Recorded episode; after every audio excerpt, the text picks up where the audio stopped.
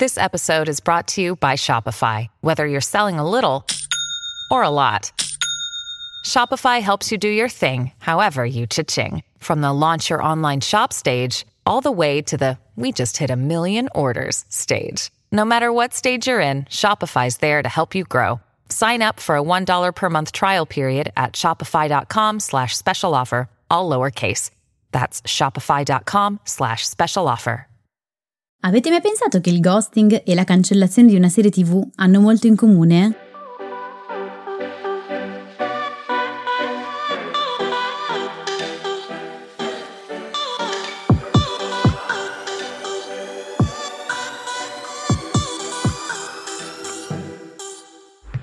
Benvenuti in questo nuovo episodio di ti vu Therapy, il podcast dove usiamo le serie tivù per capire meglio noi stessi, le nostre emozioni, le relazioni, gli impantanamenti vari. Io sono Alessia, psicologa e psicoterapeuta, e su Instagram mi trovate come Io Non Mi Stresso. E io sono Giorgia, scrivo di serie tivù e su Instagram mi trovate come Tellist, che è un blog che racconta le serie tivù come meritano. Allora, in questo episodio parliamo di ghosting, cioè di quella pratica, se possiamo definirla così, che consiste nel chiudere una relazione senza dare alcuna spiegazione, semplicemente interrompendo ogni contatto e svanendo nel nulla. Sì, e direi ironicamente che è proprio l'episodio ideale da far uscire a due giorni da San Valentino, però tengo a precisare che l'idea non è stata mia, perché di solito sono io la cinica. Cioè, in principio è stata mia, poi però, sentendomi troppo cinica, sono tornata sui miei passi proponendo un episodio sulle commedie romantiche, ero rosa. Poi Alessia, in un momento di cinismo che in genere le è estraneo, si è convinta che approcciarsi alla festa degli innamorati con un argomento opposto al romanticismo sarebbe stato più, come dire, dilettevole. Ma sì, è anche un po' simpatico, tanto di cose stucchevoli ce ne ha bizzeffe, noi variamo un pochino il tema. In ogni caso, nel corso dell'episodio vedremo come il ghosting non riguardi solo le relazioni sentimentali, ma un po' tutte quelle circostanze sociali, relazionali, anche le serie tivù, direi. Direi di sì. E vedremo quali dinamiche portano al ghosting, vedremo anche come il modo in cui reagiamo a questo tipo di situazione dica parecchie cose su di noi, e infine come capirle ci possa in qualche modo essere utile. Anche perché voltare pagina è forse la soluzione più citata, ma anche quella meno consigliabile. Io dico sempre che prima dobbiamo capire per poi fare, altrimenti facciamo dei pasticcioni. Comunque, come sempre, affronteremo questi argomenti partendo da una serie tivù, e quindi vai con il momento enciclopedico che, diciamolo subito, temo temo, ti vedrà emozionatissima. Sì, questo è uno di quegli episodi in cui dovrai contenermi, perché la serie da cui ci faremo aiutare è Veronica Mars. Era tantissimo che aspettavo questo momento, cercavo proprio un argomento che ci permettesse di poterla inserire nel podcast.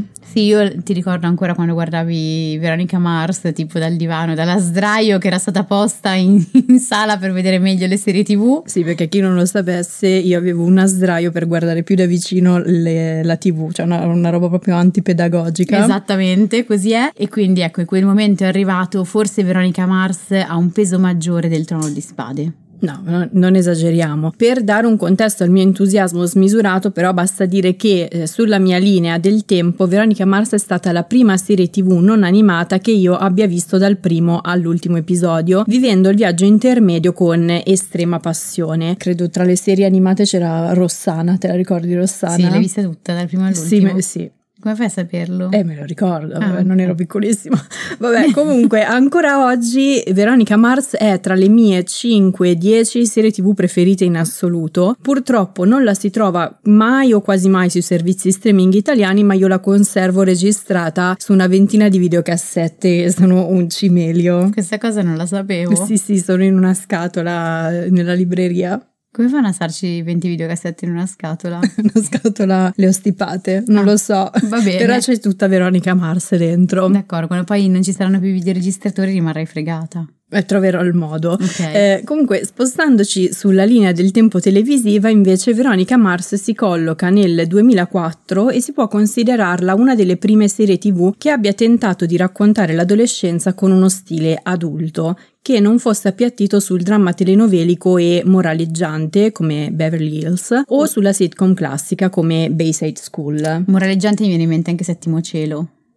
Che però non era un teen drama. No, è vero, però è un po', insomma... si intreccia anche con i teen drama. Assolutamente. No? Comunque, in questo senso, Veronica Mars viene considerata un po' la serie che ha portato avanti la rivoluzione del genere adolescenziale avviata da Buffy l'ammazzavampiri, che circa dieci anni prima aveva nascosto una trama tipicamente adolescenziale sotto un tessuto horror, quindi un genere decisamente più adulto. Veronica Mars invece l'aveva nascosta sotto al mystery noir, anzi color noir, come l'ha definito il suo creatore Rob Thomas, perché lo stile di base era quello del noir classico, quindi con protagonista una figura investigativa cinica e disillusa, con toni umorali ed emozionalmente cupi, ma gli autori avevano rivestito il tutto con una palette di colori caldi e freddi molto vibranti che si intonavano alle ambientazioni e alle emozioni dei personaggi principali. La protagonista della serie, che si chiamava Veronica Mars, era una sedicenne che al mestiere di liceale alternava quello di investigatrice privata nell'agenzia del padre. Questa agenzia si trovava a Neptune, un'immaginaria cittadina della California del Sud dove non esisteva il ceto medio, almeno così veniva detto nei primi episodi, quindi o eri ricco o eri sacrificabile per insabbiare la corruzione dei ricchi. E infatti il padre di Veronica era finito a fare il detective privato dopo essere stato epurato da sceriffo per non essere riuscito a scoprire chi avesse ucciso la figlia di una famiglia facoltosa, nonché migliore amica di Veronica, nonché, aggiungerei, eh, interpretata da Amanda Seyfried. Sì, vi ricordo. Perché eh. Veronica Mars ha lanciato un sacco di star, c'era, c'era un episodio anche con Jessica Chastain.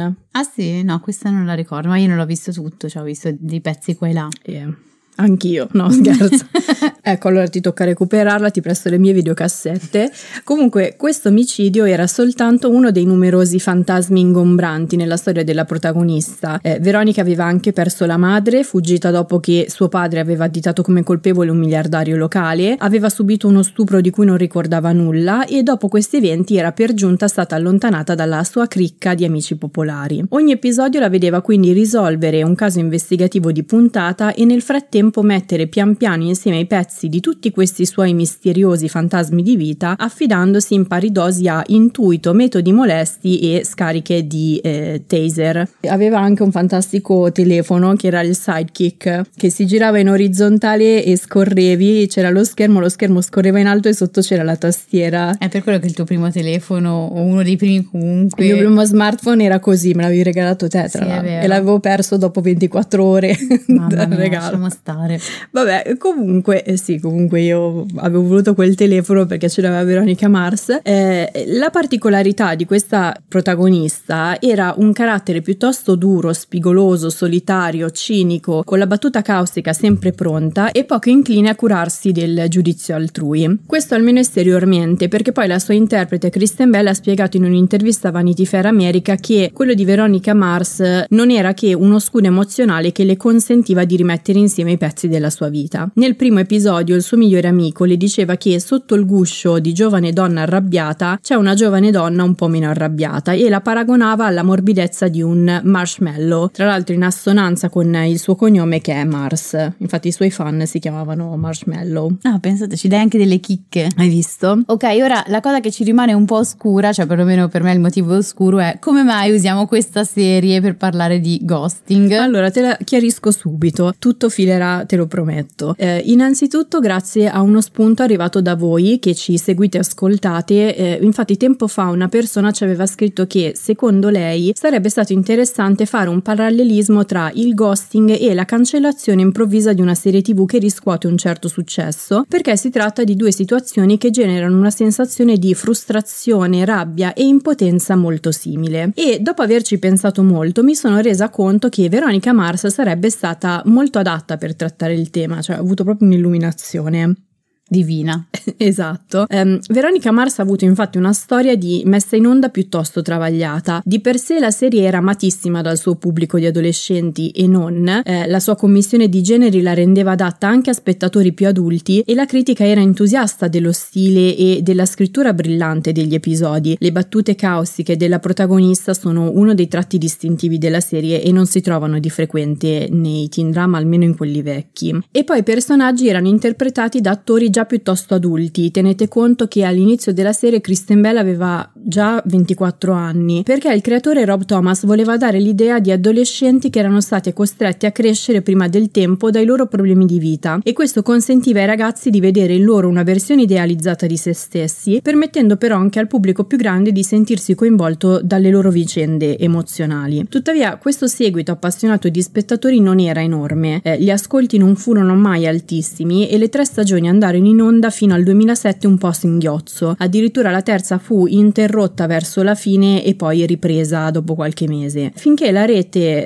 eh, The C W non decise di cancellare definitivamente la serie. In Italia la messa in onda andò ancora peggio, partì con un paio di anni di ritardo, con tre episodi alla settimana, poi iniziò ad essere trasmessa tutti i giorni eh, e non si avevano notizie su eventuali rinnovi o meno, o comunque eh, non c'era ancora l'abitudine diffusa di smanettare online per avere informazioni in tempo reale. Io mi ricordo che c'erano delle volte in cui mettevo lì con la mia cassettina per registrare, poi non andava in onda la puntata. Questa cosa dell'imprevedibilità comunque c'entrava moltissimo col tema del, del ghosting. Assolutamente. Inizio a capire. Hai capito? Ecco, per i seguaci di Veronica Mars questa cancellazione fu traumatica, fu quasi un lutto, eh, anche perché gli ascolti sembravano in lieve risalita, la relazione della serie con pubblico e critica era ottima, anche quando la serie magari aveva dei passaggi meno s- riusciti di sviluppo della trama, e il creatore Rob Thomas sembrava avere nuove idee per il proseguo degli episodi. La rete invece non fornì molte spiegazioni, se non che la serie non rientrava più nei progetti per la stagione televisiva dell'anno successivo. La storia di Veronica Mars in realtà non si concluse eh, con la sua cancellazione. Nel duemilaquattordici Rob Thomas e Kristen Bell riuscirono a produrne un film finanziato dai fan. Loro avevano chiesto su Kickstarter due milioni di dollari e invece ne raccolsero cinque virgola sette. E nel duemiladiciannove la serie eh, tornò con un revival molto richiesto e trasmesso dalla piattaforma Hulu. Però le reazioni che gli spettatori ebbero dopo la cancellazione della serie, il senso di frustrazione nel non vederla più e non riuscire a riportarla in vita, l'impotenza poi trasformata in potenza, cioè con la produzione del, del film e del revival, possono aiutarci parecchio nel capire il meccanismo del ghosting, e aggiungerei anche la differenza del modo in cui gli spettatori e i creatori hanno costruito la loro relazione con la serie. Però direi di partire prima dalla base e quindi capire cos'è il ghosting e quali emozioni procura. Allora, proviamo innanzitutto a riprendere e ampliare la definizione che avevamo dato in apertura di episodio, per cui il ghosting avviene quando una persona decide di chiudere una relazione con un'altra persona senza dare spiegazioni, semplicemente tagliando ogni contatto e non facendosi più sentire. È un'interruzione unilaterale della relazione, cioè una delle due persone sparisce, spesso senza avvisare o facendolo attraverso un mezzo tecnologico in maniera molto eh, frettolosa, e l'altro non ha modo di avere una conversazione. Come dicevi tu, rispetto alla cancellazione della serie si rimane impotenti, eh, non si ha possibilità di avere degli spiega- delle spiegazioni, un incontro, un chiarimento, per cui l'altra persona,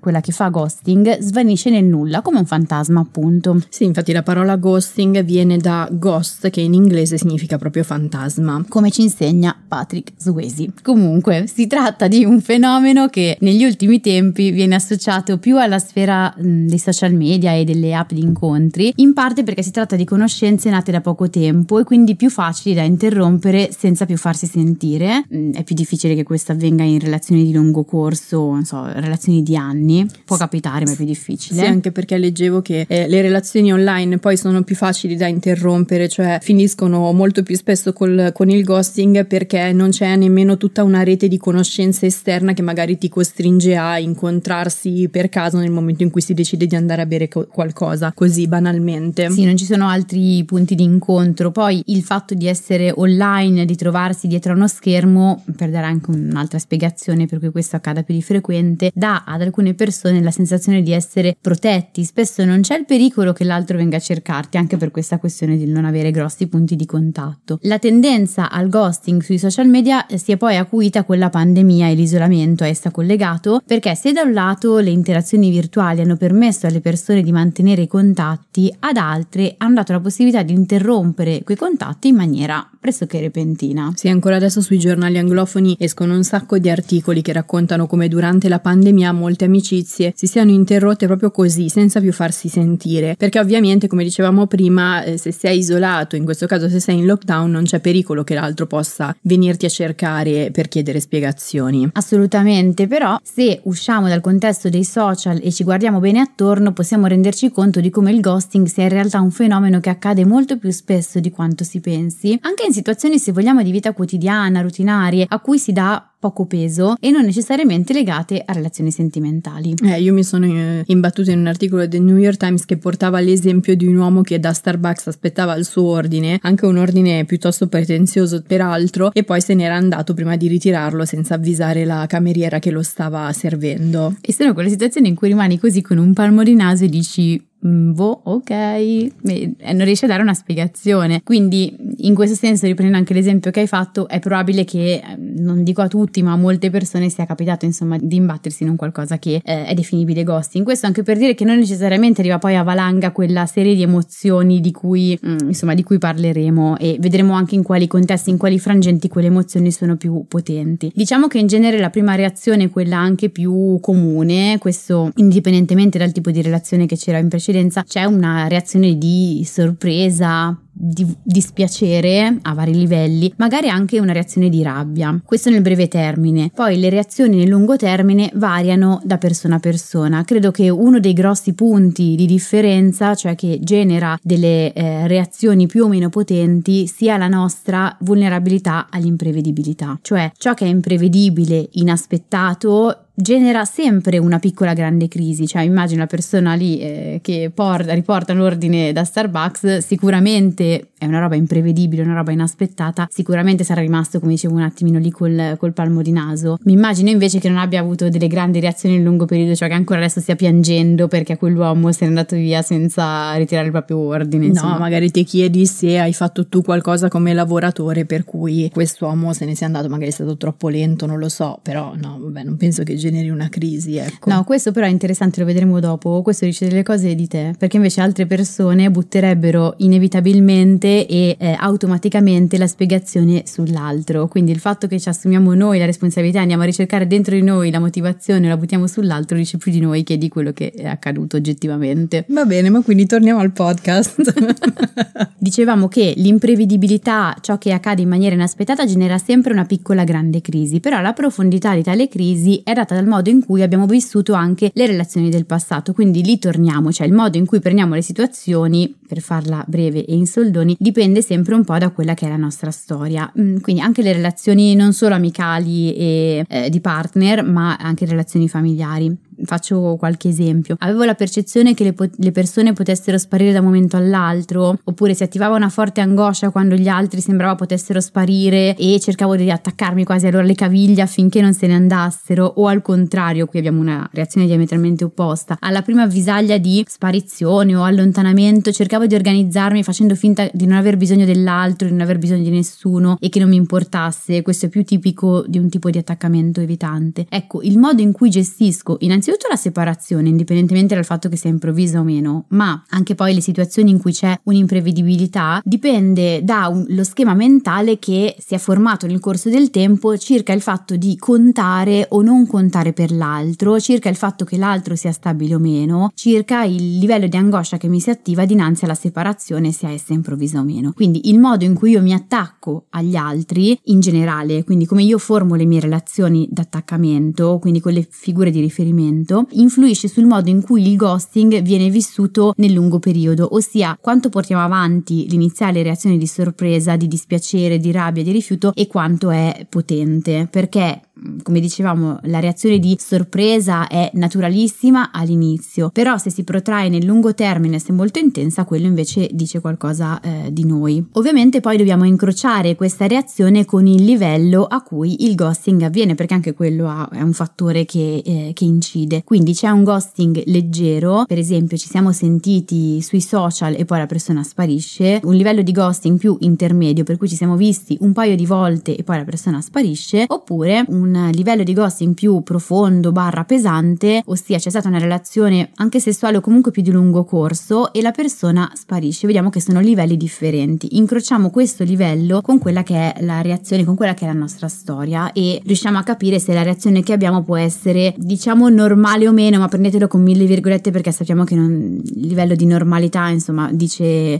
ben poco ed è non è definibile a priori. Comunque, in alcuni casi c'è proprio una tendenza anche, e questo incide tantissimo, a considerare le relazioni più strette di quanto non siano. Per esempio, quanti amici su Facebook sono reali? Cioè nel senso di cui abbiamo, con cui abbiamo una relazione nella realtà, e quanti comunque considero reali. Quante persone che seguiamo su Instagram sentiamo di conoscere da vicino, anche se non ci abbiamo mai scambiato una parola. Ecco, alcune relazioni non sono assolutamente reali, magari non c'è nemmeno una conoscenza virtuale, che già comunque sarebbe un accenno di conoscenza, però queste persone eh, se ci deludono, talvolta è come se ci deludesse proprio la persona della vita vera, o comunque una persona con cui abbiamo una relazione eh, vera e propria pur virtuale, come se quella delusione non avesse a che fare con l'altro ma con noi. Che è un po' il discorso che facevamo la, nell'episodio scorso eh, sugli psicologi eh, su Instagram, ecco, che talvolta eh, mettono un po' più della loro vita privata e quindi sono osservati da vicino, perché poi si pensa che eh, quello che accade nella loro vita privata eh, possa minare poi la loro professionalità. Sì, questo lo specificavo perché a volte quei livelli di conoscenza sono un po' travisati, cioè mh, c'è un dato oggettivo che è quante volte ci siamo sentiti, quante volte ci siamo visti, che tipo di relazione c'è stata, ma c'è un dato soggettivo che è che investimento ho fatto io della relazione, che lettura ho fatto io del tipo di relazione che abbiamo, e magari diversa dalla tua. Ecco, l'esempio che hai fatto sui social mi fa venire in mente una domanda, cioè quando su Facebook, su Instagram, su TikTok creiamo una connessione con qualcuno, come abbiamo visto, è possibile che per noi e per l'altro il peso e il significato di questa connessione venga inteso in maniera diversa. La butto lì, eh, magari da una parte è intesa come amicizia, mentre dall'altra come una semplice conoscenza. Quindi portare Portando questo esempio al caso del ghosting, potremmo dire che alla sua base talvolta ci sia anche una diversa percezione della relazione da parte di chi è coinvolto? Sì, in alcuni casi sì, e lo si vede già dal modo in cui si parte a gestire quella relazione, a vivere quella relazione. Cioè qualcuno investe su quella relazione da subito come fosse un treno che non tornerà, e qui parlo sia di chi poi effettua ghosting, che parte a treno e poi sparisce, ma anche chi viene gustato, e qui si dice, è corretto, credo di sì, e quindi poi insomma investe moltissimo nella relazione e poi dall'altra la persona sparisce. Qualcuno invece va per gradi e inizia quindi a dare l'idea più di una conoscenza e vediamo come va. Quindi investiamo sin dai primi istanti in maniera diversa nella relazione, e molto spesso siamo portati a dare un significato a ciò che l'altro ci dice, più sulla base di quello che vorremmo, di ciò che desideriamo, o sulla base di quelle che sono le nostre paure, che è su quella che è l'effettiva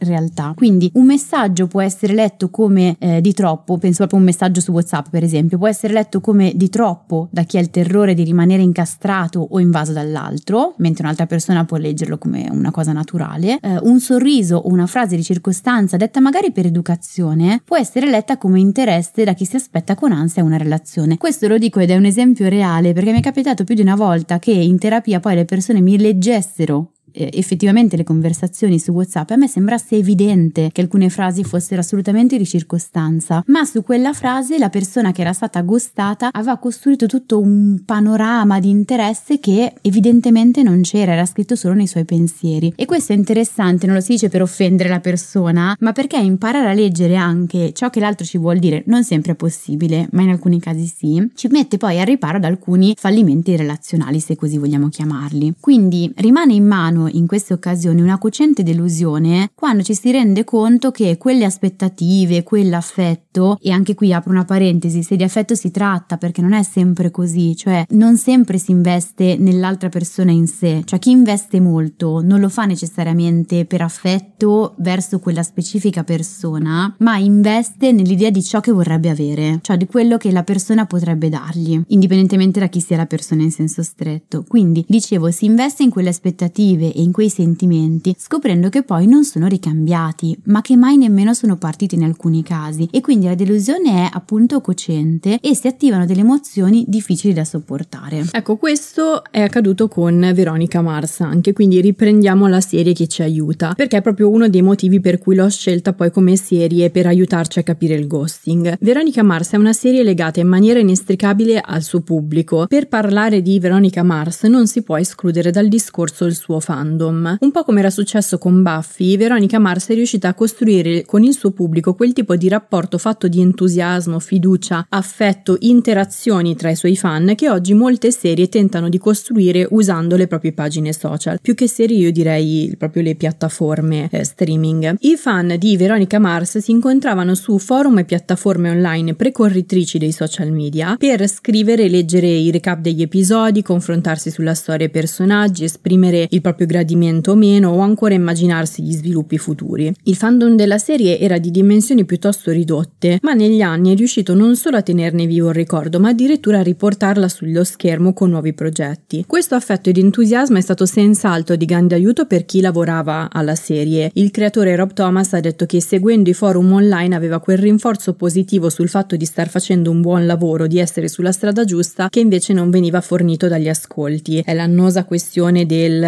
è più importante il dato d'ascolto, è più importante il gradimento. Per certi versi però questa relazione così stretta con i fan è stato anche il limite della serie. Lo si vede molto bene con il modo in cui la serie ha trattato il rapporto tra Veronica Mars e il suo principale interesse amoroso, cioè Logan Eccles, un classico ricco, viziato, a tratti bullo, che fa cose orribilissime, eh, ma poi sotto a un forte malessere legato a dei problemi familiari abbastanza gravi che lo ammorbidisce e lo rende amabile. Poi aggiungerei anche che anche lui come personaggio, in quanto a causticità delle battute, era molto brillante. Il personaggio fu inserito inizialmente solo per il primo episodio, peraltro se si pensa che il personaggio di Veronica Mars in principio avrebbe dovuto essere un ragazzo, viene da chiedersi che cosa avremmo visto se le cose fossero rimaste così, perché è totalmente diverso da quello che poi è diventata la serie. Però eh, rivedendo il girato, Rob Thomas si accorse che la chimica con la protagonista era molto forte e decise di eleggerlo a suo principale interesse romantico. Comunque il loro rapporto era un continuo e conflittuale prendersi e mollarsi, costruito su equivoci e non, ma mentre i fan spingevano per far proseguire la relazione, gli sceneggiatori frenavano per non affievolire la tensione necessaria a tenere viva la serie. Poi caso voleva che le due lettere iniziali dei nomi eh, Logan e Veronica eh, formassero la parola love, cioè amore, e quindi basta, i fan proprio volavano altissimo. Cioè, leggere segnali dove non, non necessariamente ci sono. No, esatto, io l'ho scoperto l'altro giorno. Non,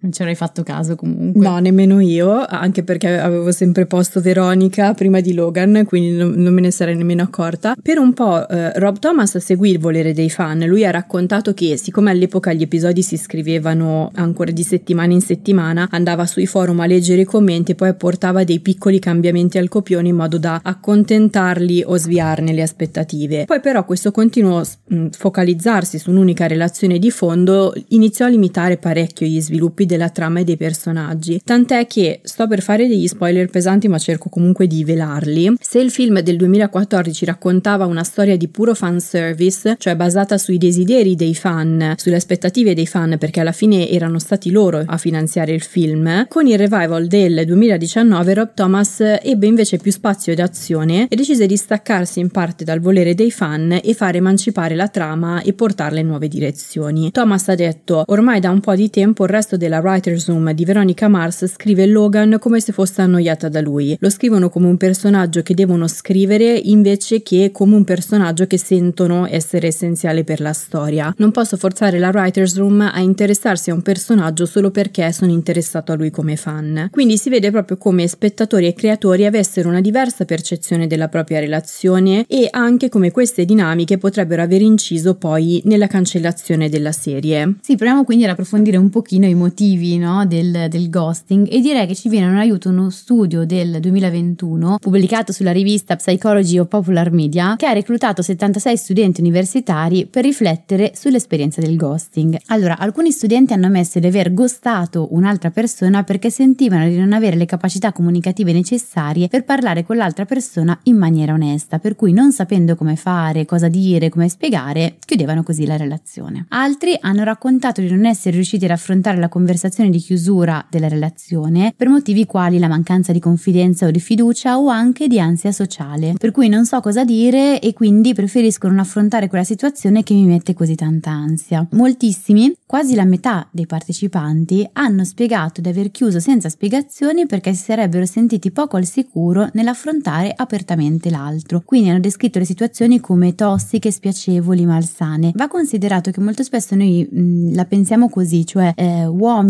che eh, ghostano, quindi spariscono, e donne invece che inseguono. Mh, non è sempre così, e peraltro ci sono effettivamente delle situazioni in cui il ghosting avviene perché la situazione è effettivamente pericolosa, perché uno dei due, che sia uomo o donna, maschio o femmina, inizia ad avere delle, non so, dei meccanismi di eh, stalking o mh, si inizia a annusare un ambiente che può essere davvero malsano, e quindi la persona decide di sparire perché effettivamente è pericoloso andare a chiarire. Ma a me è capitato anche in terapia in realtà questo, proprio di dare un suggerimento aperto, anche se generalmente non lo facciamo, ma quando riguarda la sopravvivenza sì, di dire chiaramente alla persona: non vada a chiarire di persona, eventualmente scriva un messaggio e chiuda lì, ma può anche non scriverlo e va bene lo stesso, cioè la situazione è pericolosa. E aggiungerei anche che mh, questo non c'entra con le situazioni malsane eccetera, c'è un'altra motivazione che a me veniva in mente leggendo questo studio, ma nello studio non era inserita, giustamente, perché difficilmente la persona se ne rende conto, però è un periodo storico in cui c'è una grossissima difficoltà ad assumersi la responsabilità delle proprie azioni, e anche questo è un tema che affronto spessissimo in terapia, cioè è così difficile assumersi la responsabilità del fare che preferisco stare fermo e non far niente. In questo senso poi si sparisce. Nel ghosting questo si Eh, unisce in alcuni casi alla difficoltà a considerare l'altro come persona che ha dei sentimenti. Questo secondo me soprattutto se viene dietro uno schermo, se non c'è ancora una grande conoscenza, se la conoscenza è più virtuale, quindi ad un livello più superficiale, per cui si pensa che mh, non sia bene a mente che le proprie azioni abbiano un peso sull'altro, e si pensa quindi di essere schermati dietro uno schermo, anche magari se c'è stata una conoscenza. E questo vale, attenzione, sia per chi agisce il ghosting, questo vabbè pare quasi ovvio, ma anche per chi lo subisce, che spesso dà per scontato che emozioni e modi di pensare appartengono all'altro senza mai davvero osservarlo l'altro e il suo reale comportamento, per cui l'altro è visto sulla base di una nostra proiezione mentale. E altro aspetto che ho trovato molto curioso relativamente alle motivazioni del ghosting è un'altra ricerca che ha indagato i vissuti di eh, chi fa ghosting, ma anche di chi lo subisce. La ricerca nello specifico si occupava di persone che si erano conosciute tramite un'app di incontri, quindi parliamo di conoscenze a breve termine, non di relazioni di lungo corso approfondite, e ha osservato come le spiegazioni che le persone si danno del ghosting siano più o meno simili, sia nel gruppo di coloro che spariscono sia nel gruppo di coloro che lo subiscono, ossia più della metà degli intervistati dava la colpa all'altro. Chi fa ghosting spiega di essere sparito a causa del comportamento altrui, mentre chi lo subisce se la prende con l'altro, con chi è sparito, per il proprio comportamento, in maniera quasi acritica. Una parte che rimane comunque pur meno della metà, ma comunque consistente, degli intervistati stati sempre in entrambi i ruoli invece dava la colpa a se stesso, e eh, poi vabbè c'era una minoranza che adduceva altre motivazioni. Questo era il discorso che facevamo inizialmente. Sono curiosa di sapere quali fossero le altre motivazioni. Non le ricordo, le ho lette ma non le ricordo. Cioè, sono finito in ospedale Beh, per un mese.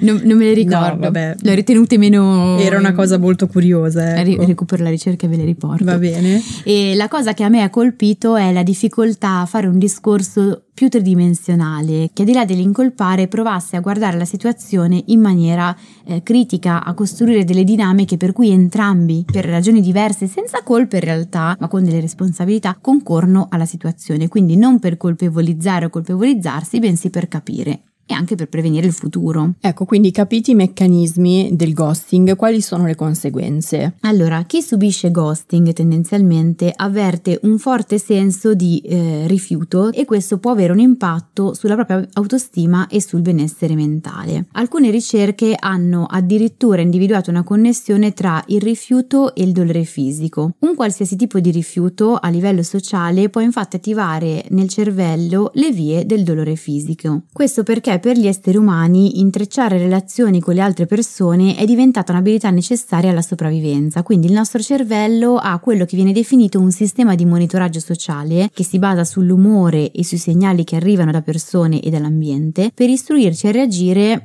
su come reagire a una determinata situazione. Quando si viene ghostati non si ha un confronto con l'altro, per cui è necessario cercare le risposte dentro di sé, e di fatto di costruire una è richiesto di costruire costruire una storia, una spiegazione. E cosa facciamo per costruire quella storia lì? Peschiamo necessariamente nella nostra esperienza, e quindi è interessante ascoltare la spiegazione di chi ha subito ghosting, perché darà una diversa sfumatura al racconto a seconda di quella che è la propria esperienza personale. Quindi c'è chi se la prende con l'altro, chi scava ulteriori buche nella propria autostima, ma che in genere parte già un po' bucherellata, chi pensa di essere noioso. Intuirete quindi che gli effetti variano molto a seconda della situazione di partenza, quindi come dicevo chi ha un'autostima già abbastanza compromessa avrà maggiori effetti rispetto a chi ha un migliore equilibrio e un'immagine di sé più strutturata ed equilibrata. Quindi c'è chi avrà un malessere solo nel breve termine, le effetto sorpresa che dicevamo, mentre per altri questa esperienza amplierà le maglie di un senso di sé già abbastanza precario. Ecco, a questo proposito è possibile che una parte della sofferenza eh, sia legata al fatto di dover lasciare andare quello che siamo stati, o soprattutto quello che pensavamo saremmo stati all'interno della relazione che si è conclusa, perché io mi sono imbattuta in un articolo del sito di informazione Vox, che tra l'altro su Veronica Mars ha pubblicato de- proprio degli articoloni, eh, dove la giornalista Constance Gray Eh,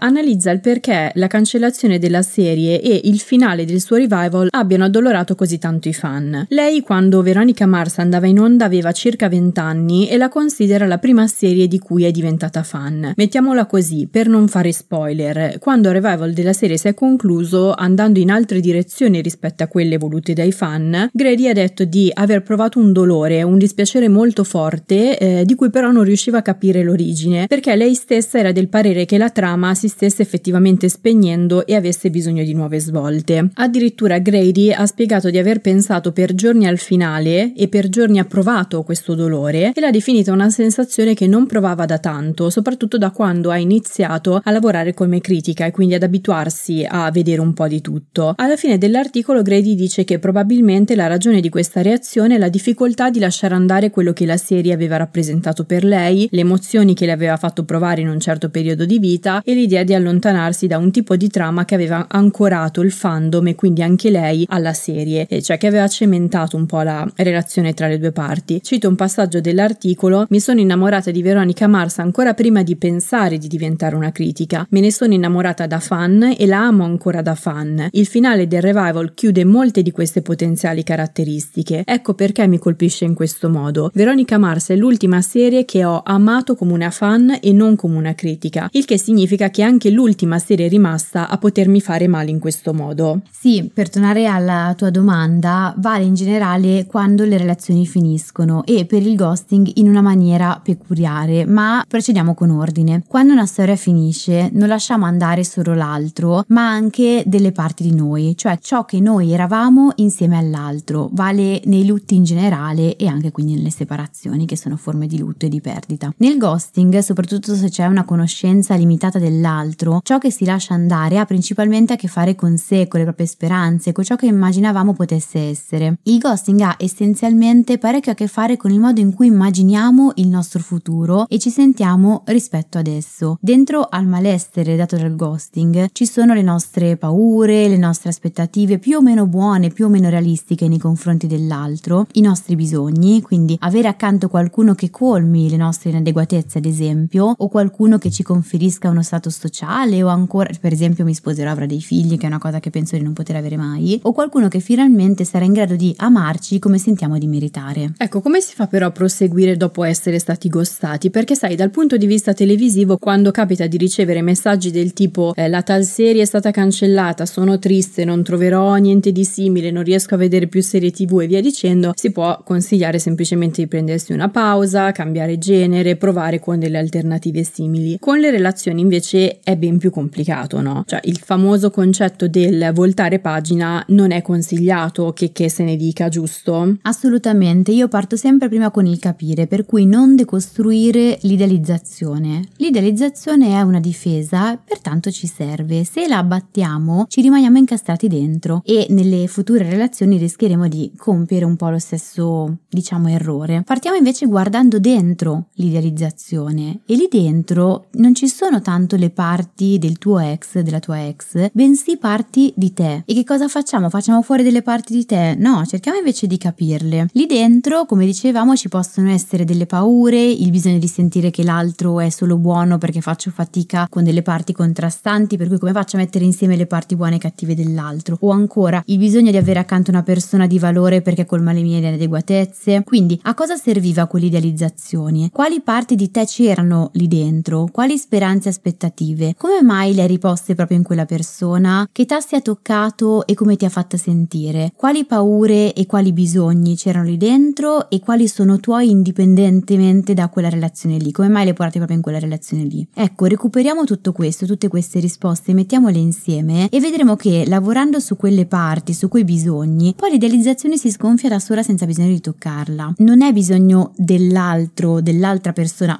in genere, poi ovviamente più le relazioni sono a lungo termine, più insomma eh, si amplia anche la fetta che riguarda l'altro, ma è più il bisogno dell'immagine di noi che vediamo riflessa dentro l'altro e dentro quella relazione. Pertanto rispetto al voltare pagina è opportuno non farlo frettolosamente, ma prima aver compreso ciò che è accaduto, perché dimenticare le cose, come spesso ci siamo detti, fa ripetere sempre gli stessi errori o comunque gli stessi movimenti. Ecco, poi invece c'è chi fa fatica, no? A voltarla quella pagina, e allora anche qui invece di eh, dare uno spintone nel farlo, proviamo a osservare che cosa blocca, tra virgolette, quindi cos'è che blocca la pagina impedendole di essere girata, che cosa temiamo, speriamo ci sia scritto in quella successiva. Osserviamo anche la paura rispetto al futuro, ad esempio. Sì, tornando al livello televisivo e quindi a quello delle cancellazioni delle serie TV, soprattutto da spettatori italiani abituati ai palinsesti ballerini, abbiamo sperimentato molto la frustrazione di non sapere che fine avesse fatto eh, la serie TV a cui ci si era appassionati. E c'è stato un, proprio un periodo, non so se te lo ricordi, in cui le serie sparivano dai palinsesti da un giorno all'altro e non era dato averne informazioni. Adesso è più facile reperire informazioni in tempo reale, ma per certi punti di vista la cancellazione è anche più crudele, perché con lo streaming le serie TV non fanno in tempo a creare una relazione solida con il pubblico e quando spariscono vengono dimenticate più facilmente, vengono inghiottite, spariscono in un mare di altre serie, quindi è più difficile che ci sia una fire Firefly, ti ricordi avevamo sì. parlato di Firefly che viene cancellata dopo una stagione e, e diventa una serie di culto. Addirittura alcuni servizi streaming stanno togliendo dai cataloghi le loro vecchie serie, questo per risparmiare, quindi si rischia di non avere nemmeno più il conforto del rewatch. Però perché si ha la percezione che di questi tempi così tante serie vengano cancellate? Da un lato perché rispetto a un paio di decenni fa se ne producono tantissime, nel duemilaventidue ne sono state prodotte oltre cinquecento e di conseguenza aumenta anche la percentuale di serie TV che non viene rinnovata, cioè fisiologico. Poi ci si è messa anche la pandemia che ha complicato tempi e costi di produzione, obbligando i canali e le piattaforme a rinunciare ad alcuni progetti. Infine, punto più importante, i servizi streaming hanno raggiunto una fase del loro sviluppo in cui si stanno assestando e si stanno rendendo conto di non poter produrre tutto ciò che vogliono. Sono molto più simili alle reti televisive di quanto pensassero e quindi bisogna bilanciare i costi di una serie con la resa anche economica che questa serie può portare. Certo, ci si chiede allora perché alcuni progetti non vengano cestinati in partenza, anziché cancellarli, non so, mentre sono in produzione o quando sono già usciti con una o due stagioni. E qui citerei un passaggio di un articolo del sito IndieWire che chiude il cerchio di questo episodio, secondo me alla perfezione, e dice: questa è la città che ha inventato il ghosting. Hollywood è ben nota per la maggiore facilità a ottenere un forse che un no.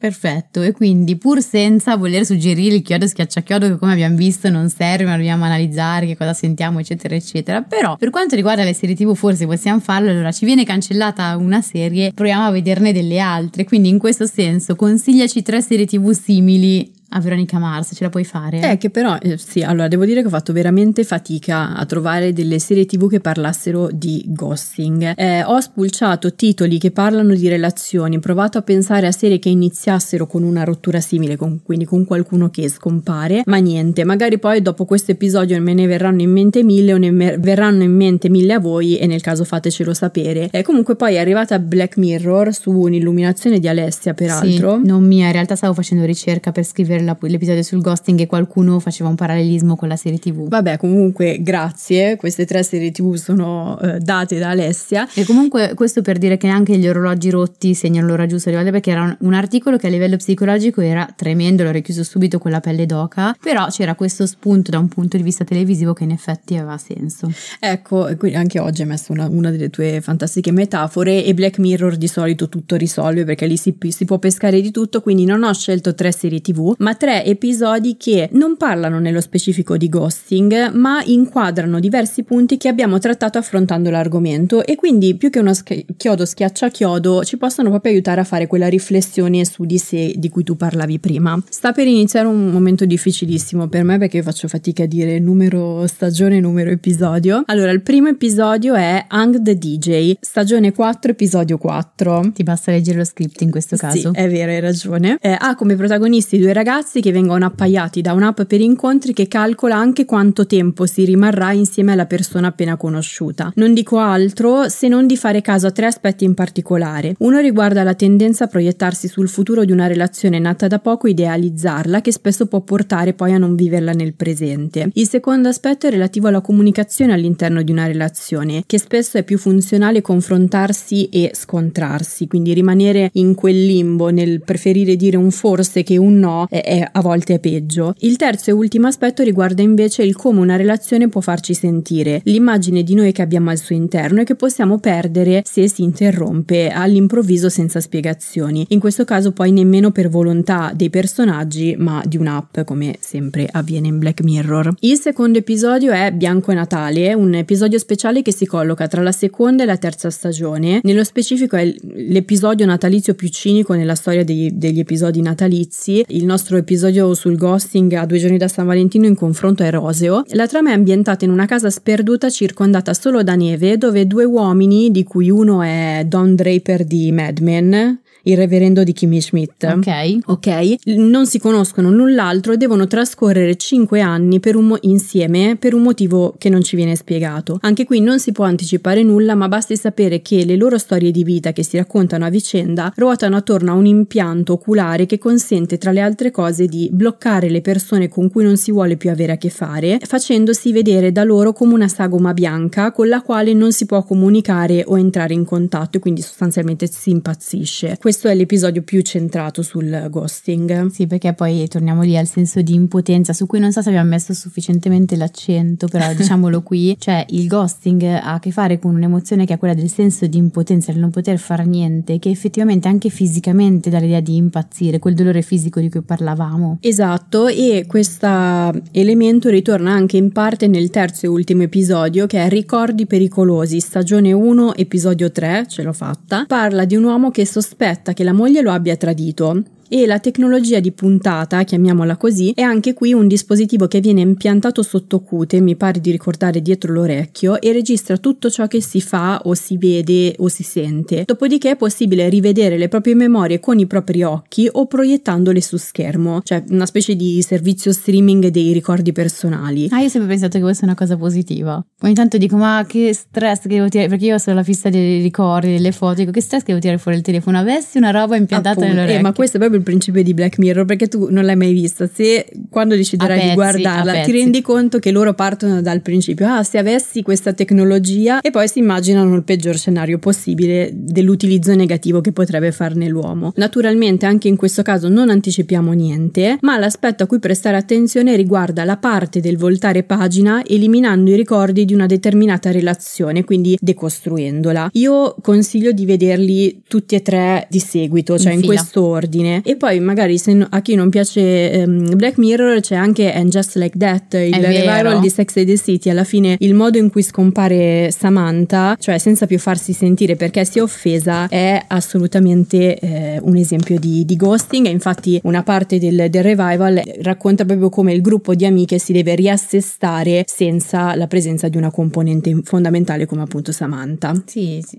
si cerca di riassestarsi, si, si costruiscono delle spiegazioni facendo i conti un po' senza l'oste, però che è una cosa difficilissima. Allora, siamo giunti alla fine di questo episodio. Noi cerchiamo di non sparire perché ci teniamo alla costanza dell'oggetto, quindi a dare sempre un'idea di prevedibilità, sappiamo come va, quando torniamo, eccetera. È importante in terapia dare una costanza dell'oggetto. Non siamo qui, ne abbiamo parlato in altri episodi, se mi hai dato un attimino a googlarlo, se no aggiungiamo un altro episodio sulla costanza dell'oggetto. Eh, ci vediamo al prossimo episodio. Se avete dubbi, domande, curiosità su come vi fanno sentire le serie tv che state guardando, ci trovate ogni mercoledì su Instagram, sui canali Tellist con la Y e su Io non mi stresso, e vi ricordiamo che la ti vu Therapy esiste anche come terapia di gruppo, e se volete rimanere aggiornati su nuovi gruppi in partenza o inserirvi in lista d'attesa, seguite il podcast o iscrivetevi ai nostri canali. Al prossimo episodio. Al prossimo episodio.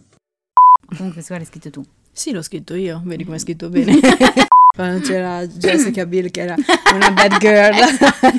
Perché cosa facevo? Non avevo mai fatto niente no, di male. Ho lasciato il ragazzo, vabbè. Però sai che il reverendo lì era un po' pazzerellino. Non potrebbero vedere la serie che ho visto ieri sera. Se rimane, oh! Visto questa frase bella che ho scritto? Che miseria. Eh?